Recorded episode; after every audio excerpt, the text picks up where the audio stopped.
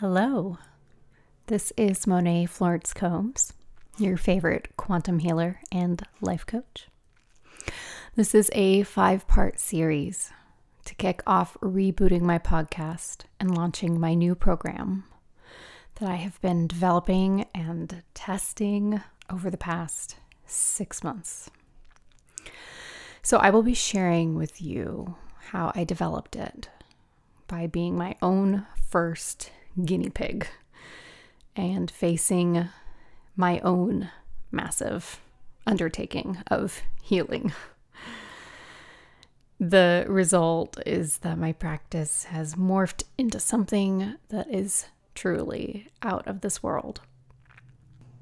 Six months ago, I was primarily a life coach, um, but I decided to go into the unknown and this is the result of that leap of faith. So here's what you're going to hear over these five episodes. First, you're going to hear how setting my intention for my own healing and for expanding what I do as a healer opened up a portal for me to receive support from my own cosmic team then you will get to hear my own past life session where I end up channeling my 500 million year old self from another planet to expose my own past life wound. Then you will hear all of the opportunities that came up so that I could process the pain from this other lifetime and how it had expressed itself in my current lifetime. And finally, my future ascended master self pays me a visit. And through channeling her and all of her wisdom, I'm offered an opportunity for a rebirth. So, back over the summer, I set an intention in my business to integrate more of myself into it, all the parts of myself. Before I was a life coach, I'd been a doula for several years. My doula side, all the wisdom that I learned from that art form, which is very spiritual and full of mystery and ancient wisdom that was missing from my fairly cerebral coaching practice. I was open to finding a modality that would tie everything together and utilize my intuitive abilities that were one of my big strengths. But my brain was still stuck in this strategic mindset that I had developed from working in tech and marketing. And that had been causing me to continually override my intuition in my coaching business for the sake of taking massive amounts of action. So then I would come to realize that my business still didn't really feel aligned. And I would just scrap together whatever offer I was selling and try something different, hoping that it might be the thing that would light me up. Um, but the problem was I was thinking too much. I needed to do what I do best and surrender. Drop into my intuition and let my spirit guide, who I had a relationship with, lead the way. It dawned on me that I was being led to move into healer territory that coaching would be a piece of the puzzle, but not the whole puzzle of what I would create. So, what happened was that through a series of synchronicities, quantum hypnosis landed in my lap. And I loved it. It was like magic. And after stumbling through the first few sessions, after my certification, I got really good at it. Perfectly combined my intuitive abilities with my coaching skills to help create huge shifts for people faster than with coaching alone. So then, what I realized was that as I was becoming a healer and taking on that identity, I was going to have to not just talk the talk, but walk the walk and look inward and heal myself. At this point, I was going through some major stuff in my life and feeling depressed most of the time. I had been really working on myself thanks to coaching, self coaching, right? Using the modality of thought work, which is a wonderful modality for working with conscious mind issues. For about, I've been doing that for about three years. But the circumstances in my life had been bringing up a lot of pain for me. My moments of happiness were pretty fleeting and rare. I was distracting myself a lot uh, from my life with overworking. I was using that as, you know, a buffer from what I felt every day, which was a lot of resistance toward my life my health had declined a lot and everything just felt really hard all the time. And it was really taking a toll on my mental health. So, my struggles with mental health started when I was really young. Um, I was, when I was a child, I, I just came out sensitive. I had all of these fears that just consumed my life. They were very specific. Uh, most of them had to do with catastrophic events with the planet. I used to have a little altar uh, where I would pray and I would meditate uh, because I went to a place of worship that had a Hindu influence. Uh, you know, this is I was under 10 when this started, maybe seven or eight. I would just sit there and I would pray at least once a day that there wouldn't be an asteroid that would collide with the Earth or a super volcano, uh, that the sun wouldn't run out of power. Um, and the two like really big ones were dinosaurs did not want the dinosaurs coming back. They scared the living daylights out of me. And aliens. That fear took the cake. I had so many nightmares about an alien attack. It's like, uh, you know, an invasion. And I was obsessed like obsessed with um, not like good obsessed. I was obsessed with uh, I was hyper vigilant. That's a better word. I was so scared whenever it was dark. When I was outside, I was, I was always scanning the skies, looking for a craft. I would have nightmares about a specific attack. And I just felt really unsafe in this way for most of my childhood and adolescence. And it, it never occurred to me to question the significance of these fears. I didn't think there was a significance. You know, I, I believed in past lives because of my spiritual upbringing. But to me, this is just my own anxious brain concocting potential catastrophes So the thought never once ran through my head that this might be based on personal experience. Like, no. Absolutely not.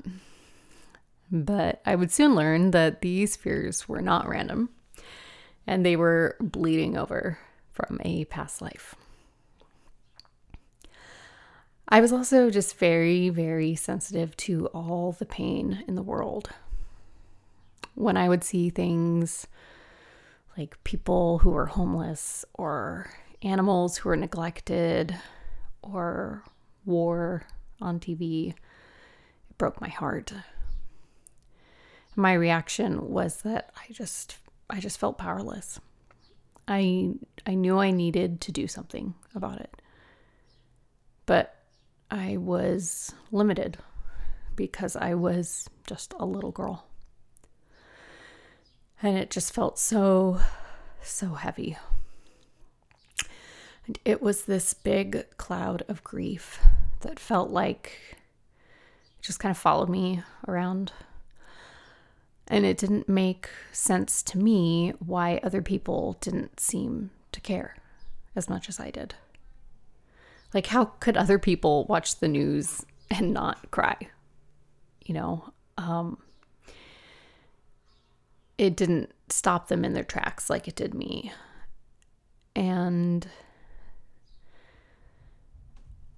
I just felt like it felt like it it was impairing me from functioning in my daily life.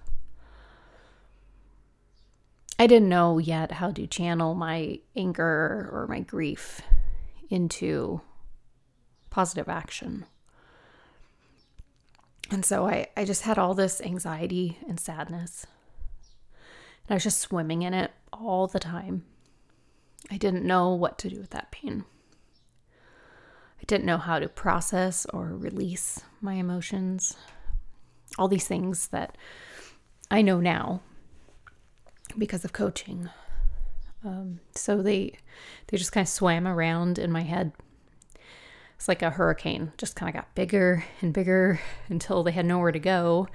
I wasn't really like an I wasn't an angry kid, you know. I wasn't a screamer or like um, uh, it, it just I was very quiet, and so but, but my brain was really noisy. and so it's like, where do these emotions go when they're not going out? So, what happened was they went in and they manifested themselves as health problems. As a kid, I started to develop all these mysterious, weird things. I would have fainting spells, and nobody seemed to know why. It was very, very frightening. I I wouldn't be able to predict when they were going to happen. And I remember one time when I was 9, I was at school. It was in a noisy classroom. We were doing an art project. I started feeling weird. And uh, what happens when I faint in this way is that I have two ways of fainting. I'm that special. Um, but when this happens, it's my most common way that I faint. Um, I I get this feeling of um, the only way I can describe it is it's it's like impending doom. It overtakes my whole body, my whole nervous system, and it feels like I'm going to die it's really terrifying while it's happening. And when it happens now, I'm able to monitor my vitals. You know, I can see, oh, yeah, my heart is beating. Yes, okay. but what's happening is my heart rate is climbing, climbing, climbing, climbing, climbing. And so my my body gets all worked up and the starts sending a message to my brain. It's like something's wrong, something's wrong. And I start getting tunnel vision. Start sweating really bad. Uh, I start breathing really heavy and like right when it feels like I'm about to just keel over because I've reached like peak um, physical, there's nothing, nowhere left to go. Um, then it peaks and I, I pass out and I vomit. and so now I kind of joke that it's like it's like an orgasm from hell. Like it's it has the same same arc. And uh it's just it's just terrifying. And so even now, even though I know I'm safe while it's happening, my body is sending signals to my brain that I'm dying. So I have to be super compassionate with myself and um, nurture myself through it. But when I was a kid, you know, navigating this on my own, not knowing what was going on, and not being able to communicate my needs to adults because I didn't even know what my needs were or what was going on. It was scary. And so the first time this happened in a classroom, not the last, but the first, I ended up passing out and hitting my head on the side of a building and barfing in a trash can.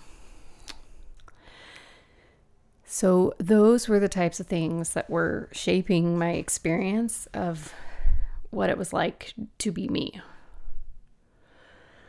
You know, is that my my body was something to escape from because it was unsafe. That the world was also unsafe. That I just existing was unsafe. And so over time, I got more and more and more health issues, and they just kind of shifted and morphed and didn't make any sense. And so by the time, you know, fast forward till now as an adult,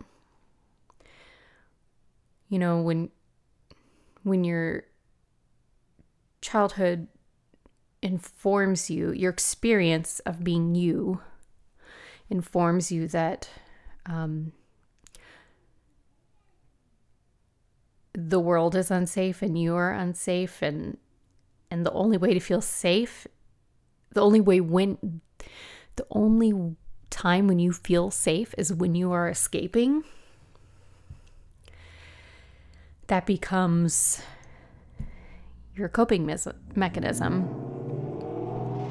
and being present becomes more and more challenging. So along with these sensitivities that I had, those are all kind of the the things that would be, you know, maybe the negative traits. Um, came the flip side that kind of made me a complete package, complete sensitive little package. Um, I wasn't just emotionally and physically sensitive, I was also highly sensitive to energy. So I had these abilities that had been developing spontaneously over time that I was just starting to, in the past few years, work consciously with, which were psychic in nature. I could sense spirits. Usually, that wasn't um, a positive thing. Sensing spirits wasn't always fun. But I but the ability itself, I considered that positive. I could dream walk.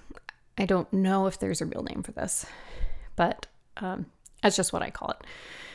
It's where um, at night I could go into other people's dreams and be with them.